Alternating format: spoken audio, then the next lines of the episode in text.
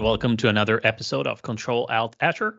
This episode is sponsored by Sovelto. Stay ahead of the game and advance your career with continuous learning opportunities for Azure cloud professionals. Sovelto EduHouse, learning as a lifestyle. Start your journey now on eduhouse.fi slash cloudpro. I'm Tobias. I'm back again with Jussi. What's up? Hey, Tobias. The summer is almost over. I had a splendid five week vacation. No need to open work email or Teams. No need to record any of the podcast stuff. So I spent that mostly fixing the yard and the garden because we haven't done anything on that after we built the house.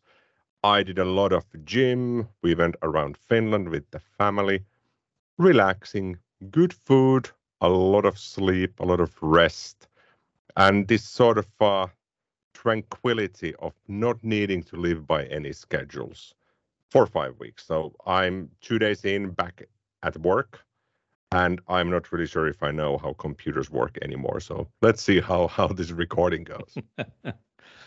yeah, it's similar to me. I have four weeks this summer, which is pretty nice because that's the longest vacation I've ever had um, in in one stretch and that's because our daughter, the oldest daughter, is starting school next week. So that's going to be the end of my vacation coming back. And that's super exciting. So the highlight of my summer has been some trips we've done with the family, just really going analog, winding down.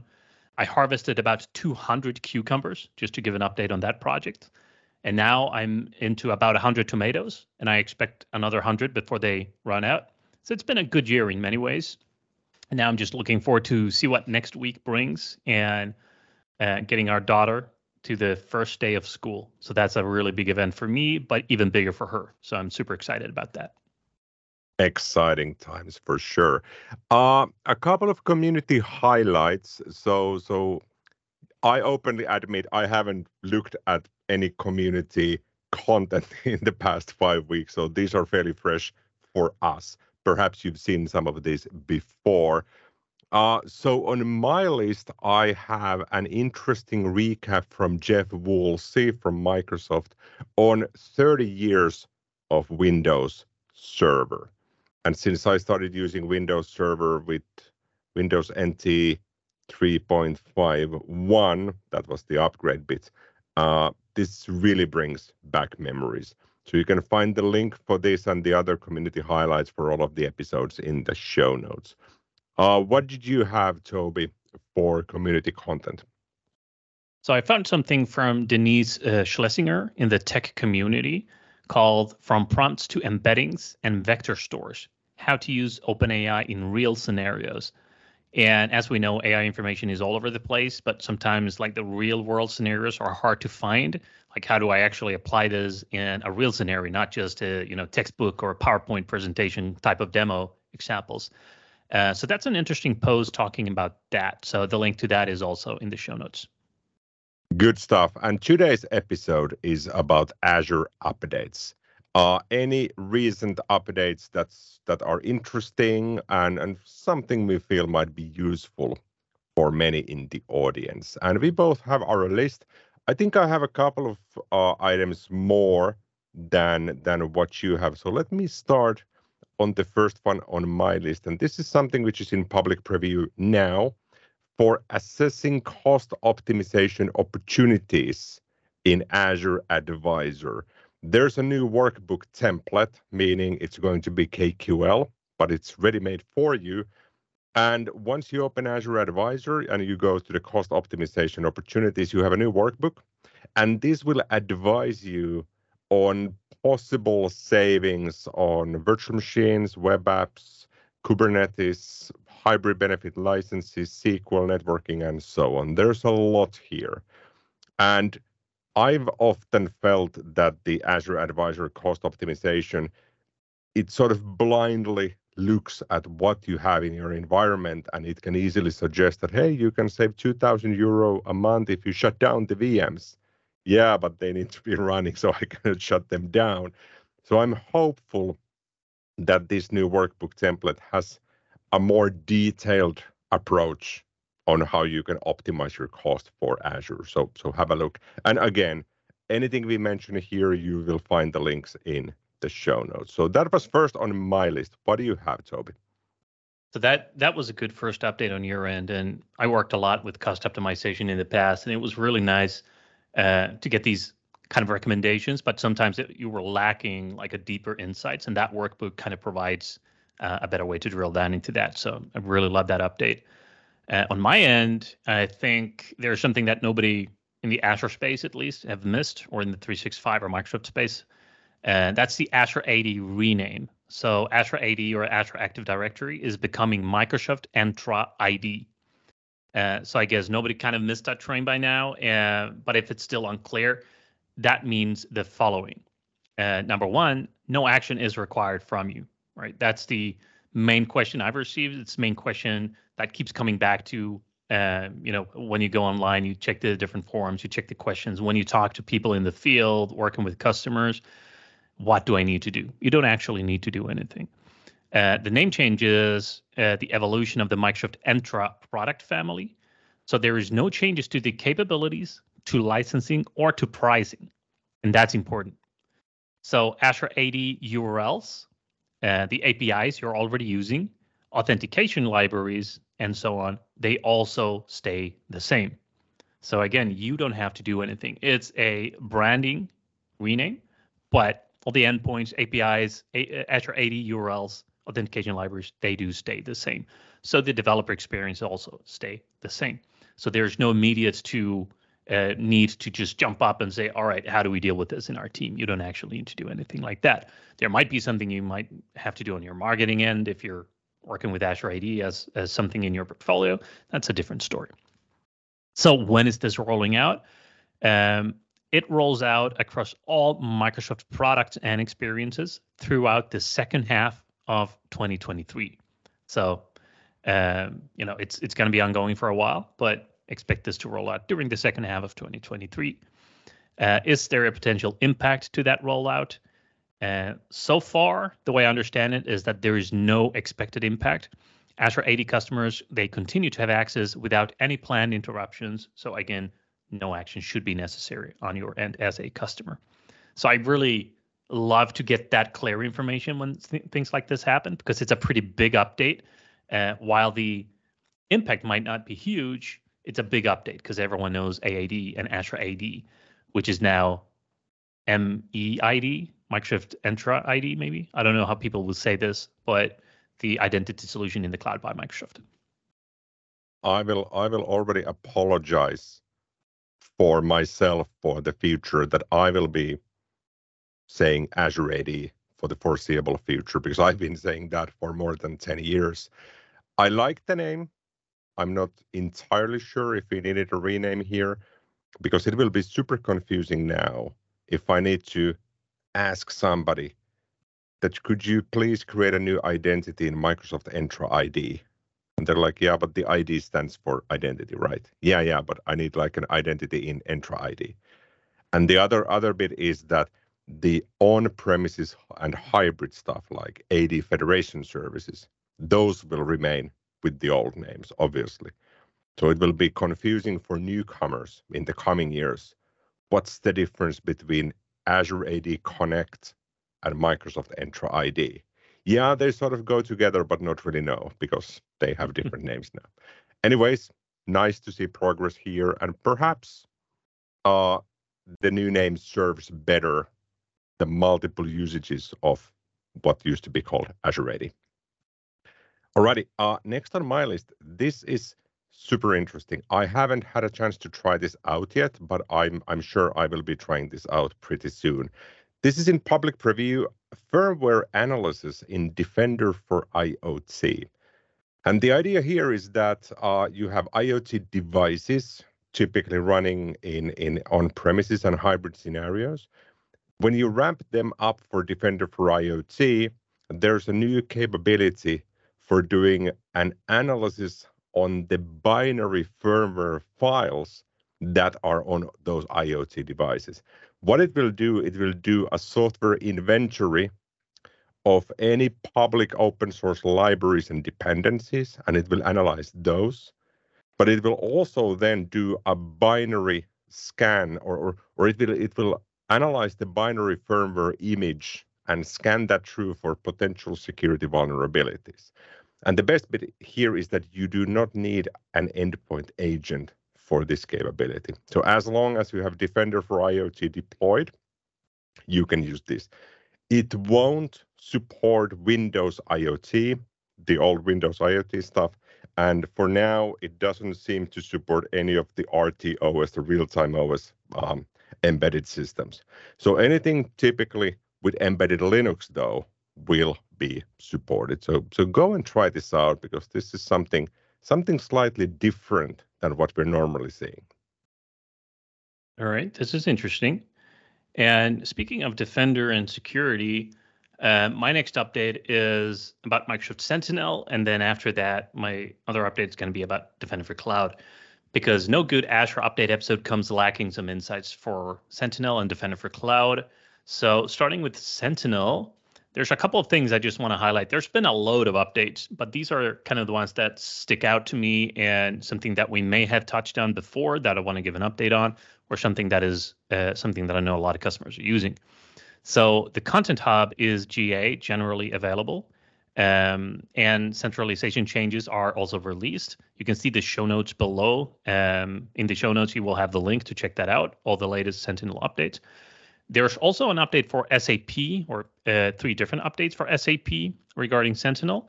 Um, the first one is deploy incident response playbooks for SAP. So you can kind of enable SOAR or security orchestration automation response capabilities with Sentinel. So you can automatically then respond to suspicious user activity in SAP systems. Uh, the other SAP update in Sentinel is Microsoft Sentinel solution for SAP applications uh, has a new systemconfig.json file. The reason this is important is that if you're using a previous agent version, uh, it still uses the systemconfig.ini file. So if you start reading documentation and talks about the ini file, that's agents uh, prior to June 22 this year. Uh, if you're looking at systemconfig.json files, that's uh, agents from June 22 and later. So just something to be aware of because there's been uh, there could be some confusion around that. And for SAP, the final thing, which is a preview thing, is that you can connect multiple SAP system identifiers via the UI. So this preview capability requires you to sign up for a form. So if you're interested in looking at that, again, check the show notes. There's going to be a link, and then you can sign up um, from that form. And the final Sentinel update that I find interesting is also in preview. This is Microsoft Sentinel solution for D365 Finance and Operations. So that collects audits and activity logs from the Dynamics 365 Finance and Operations environment, and it detects threats, suspicious activities, uh, illegitimate activities, and, and stuff like that. So basically, just bringing more kind of threat management and stuff into um, into your Dynamics 365 Finance and Operations environment through Sentinel. Interesting stuff. And and when you mentioned the uh, the new system config.json and the old ini file, oh boy, the ini files they really bring back memories from the uh, Windows deployments of the past. Uh, next on my list, and this relates to what you mentioned before, Windows Server 2012 and 2012 R2 end of support migration guidance from Microsoft. And how this relates to Azure is that support ends for these two operating system versions. Support ends October 10th, 2023. And the guidance is about using Azure Migrate for migrating those possible on premises physical boxes and virtual machines to Azure and performing an in place upgrade on the fly, meaning that you can migrate from 2012 to 2016 or 2019 version of Windows Server. And then you can retire those old 2012s and continue running those in 2016 or 2019 in the cloud. And I, I think we've done an episode on Azure Migrate. I look up the uh, the episode number. I will put that in the show notes because Azure Migrate itself is fairly easy to get up and running. And this guidance now will guide you through on how you can get rid of these old bits that are finally end of support. All right. Yeah, that's good to be aware of. Um, so the final thing on my end is Defender for Cloud. So I've got a couple of few uh, few ones here, and the first one is a preview feature, and it's called the preview release of containers vulnerability assessment powered by Microsoft Defender Vulnerability Management (MDVM) in Defender for Containers and Defender for Container Registries. So that's a mouthful. Um, the new container VA uh, or vulnerability assessment offering will be provided alongside the existing container VA offering that comes by Qualys. Um, and this happens in both Defender for Containers and Defender for Container Registries. And it will include uh, daily rescans of container images, uh, exploitability information of those containers, support for OS and programming languages, and more. So there's a bunch of stuff built in. Uh, just you know, another great update in in the line of uh, defense. So the the Defender for Cloud, and in this case, then the Defender for Containers and Defender for Container Registries is getting some good updates here. And uh, the next one for Defender for Cloud is now in GA, generally available for everyone. It's agentless container posture in Defender CSPM, which is Cloud Security Posture Management. And I think we mentioned that a few times before, and this is now in GA. So see the link to what's new in Defender for Cloud in the show notes. We're going to put the link there. You can read all about it. Uh, I know we talked about it before. I know some people find this extremely important. So take a look at that. Take a look at what that means. Check the links, uh, and you're going to get all the details. Now, the final thing that I have is also Defender for Cloud, and that's agentless secret scanning for virtual machines in Defender for Servers P2 and DC SPM. So this cap- capability really helps to detect unmanaged and insecure secrets saved on VMs. So this happens in both Azure and AWS resources if you have them, because you can now use Defender for Cloud with you know other cloud providers, including AWS, um, and then that can be used to uh, discover things that can move lat- laterally in the network. So um, this thing can then find the following types of secrets across your environments uh, insecure SSH private keys, plain text Azure SQL connection strings, Azure Storage Account connection strings, Azure Storage Account SAS tokens, um, AWS access keys, or AWS RDS SQL connection strings. So there's a bunch of things it's looking for, just like the other kind of tools that's been used, like CredScan. Some people use that with DevOps or GitHub actions and stuff like that in the past to scan your repositories for credentials. Uh, this is a similar capability, but they're scanning your virtual machines uh, through Defender for Servers P2. So pretty good, uh, good stuff. It's going to scan your environments, and if it does find any of these things, it's going to raise a flag and say, "Hey, you know what? You have a plain text connection string laying on your machine, which is not great." So we're used to seeing this with like GitHub um, and the Dependabot or whatever the security, um, you know, whatever that thing is called these days. And also for DevOps, you could use CredScan, and you could use the security extensions in the past for for Microsoft DevOps, and that would bring up an, to your attention saying, "Hey, in your repository, we found this plain text secret." Uh, that looks like an Azure Storage account or an Azure uh, SAS token. Now, this thing will actually scan your your VMs uh, through Defender for servers, which is awesome. So it's not just for repositories, but also like here's a file uh, in which we found that you are storing plain text secrets to this resource, whatever that might be. Um, so again, another kind of line in the defense, which is awesome. This is impressive stuff. I really like the agentless secret scanning, and and for me, I feel the virtual machine aspect is even more useful because you often end up managing or or administrating VMs that somebody else uh, provisioned two, three, four years ago. You don't really know intimately what's happening with those VMs. And now, when you can do the agentless scanning, you can just point that to all of those VMs and see, well, let's at least hope we don't have plain text Azure SQL connection strings on a passwords.txt on the desktop of a given profile on the VM. So this this is something that I will I will for sure I will be using with my customers.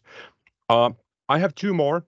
The the first one is a bit complex, and I haven't tried this yet because yes, I was on a on a holiday, so I just read about this like a true consultant, and and I can confidently talk about this for two hours without even seeing this in in practice. So this is in public preview, vector search is now available in Azure Cognitive Search. I was I was part of the preview program, and I figured, yeah, let me follow up on the updates on that leading up to the public preview. But I quickly realized that the amounts of of communications on that from people part of the program that was just impossible to follow up. There was so much messaging and and asks and things you should look into. I just didn't have the time because yes, I was on holiday. Uh, but what this will do is it's part of Azure Cognitive Search, and it gives you the capability to store, index, and provide a search capability for applications on vector coordinates or points, also known as embeddings, of your organizational data. It doesn't generate the embeddings. So you need to generate those embeddings with Azure OpenAI. I think we talked about that briefly a couple of episodes ago.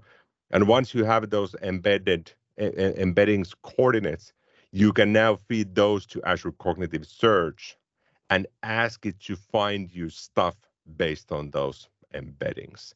It's easy to configure, but obviously when you hook it up with Azure OpenAI, your custom data, you probably have a custom interface, you probably have Azure SQL or Cosmos DB in there as well. It becomes a bit more complex as well. So this is the first public preview. The other one, this is a quick one. A few updates on the burstable VMs, the B series VMs. Uh, the new ones are BSV2, BA SV2, and BP SV2. So they are faster, better price performance, more network bandwidth, accelerated networking. But what's interesting is that the BSV2, that's on Intel Xeon, the BASV2, that's on AMD EPYC CPU, and the BP SV2, that's on the Ampere Altra ARM X64 or, or ARM64 uh, CPU architecture. So this is definitely interesting if you want to spin up, let's say, Windows on ARM, but you want a cheap and affordable VM, then you would go for BPSV2. Again, I need to try this out now that I'm back from holidays. Uh, I think those were all the updates we had, right? Yeah, I think that's it for me. There's a long list of updates that happened during the summer, but I, I, think we'll save the good ones for uh, a coming episode. I think there's going to be some interesting things happening this fall. Um, personally, just to round off my thoughts on updates, I'm really looking forward to the next like three months, six months period to see what happens in the AI space, to see how people now start taking, you know, the Azure OpenAI services and the Chat GPTs of the world and the APIs, uh, and craft like real business applications on this or consumer applications, something that is useful, not just you know generate a a cat meme song for me, but how do I use this in business, and then come back with a, a pointing case or a use case saying, you know what, we actually use this now using generative uh, AI. We are doing this. That's what I'm looking forward to to hearing in a couple of months. Um, that's my my kind of w- on my wish list to get someone on the show talk about uh, you know updates in general around AI, but also how do you now use this uh, and justify that in your organization as like a a core kind of component in your architecture, and how does it kind of empower your organization? Yeah, same for me. Really interested in seeing how it goes in the in the next couple of months because there's there's going to be new announcements and there's going to be more practical applications on Azure OpenAI. Alrighty, the last bit is the unexpected question. Uh, Toby, I know you are fresh uh, from your summer vacation. I think you still have some vacation left as well. Uh, are you ready for the unexpected question? I am. Let's go. What's a good YouTube channel you would recommend people to check out? Okay, so I'm a big YouTube fan, right? I I've watched a lot of different things. And most of the time, I just kind of randomly end up watching something that I'm interested in. But there's one channel that I um, uh, that I took interest in. It's it's called Best Ever Food Review Show. It's a funny name, um, but it is kind of cool. I, I wouldn't say it's the best ever, uh, but that's the name of the channel. and it's pretty interesting. This is a, a an individual traveling the world into all kinds of different places, and he is taking the camera with him, and he's kind of reviewing the food and the people and the culture, and getting to know a lot of friendly uh, people around the globe, and getting introduced to their food and to uh, you know how they make the food and what is it and why do you eat this and why why not that. And it's a pretty interesting thing. So uh, definitely not Azure related. So uh, but the question wasn't Azure related. So um, I would say that's one of the kind of top channels for me because it's so wildly different from my everyday work that it's it's a nice way to kind of decompress to watch a show like that after work um, also because I love cooking right? And sometimes you find inspiration. Sometimes you find things you don't ever want to eat, right? Because it's not always like here's a here's a great pasta. It could be some kind of strange seafood from other places of the planet that looks really creepy that you may or may not want to eat. So it's it's really inspirational, but also um, yeah, eye opening to you know how different cultures eat different things. That sounds interesting. So tonight when I go to bed, I will I will find this this channel and, and, and have a look at a couple of the videos. Alrighty. Thank you for joining us. See you next week. All right. See you then.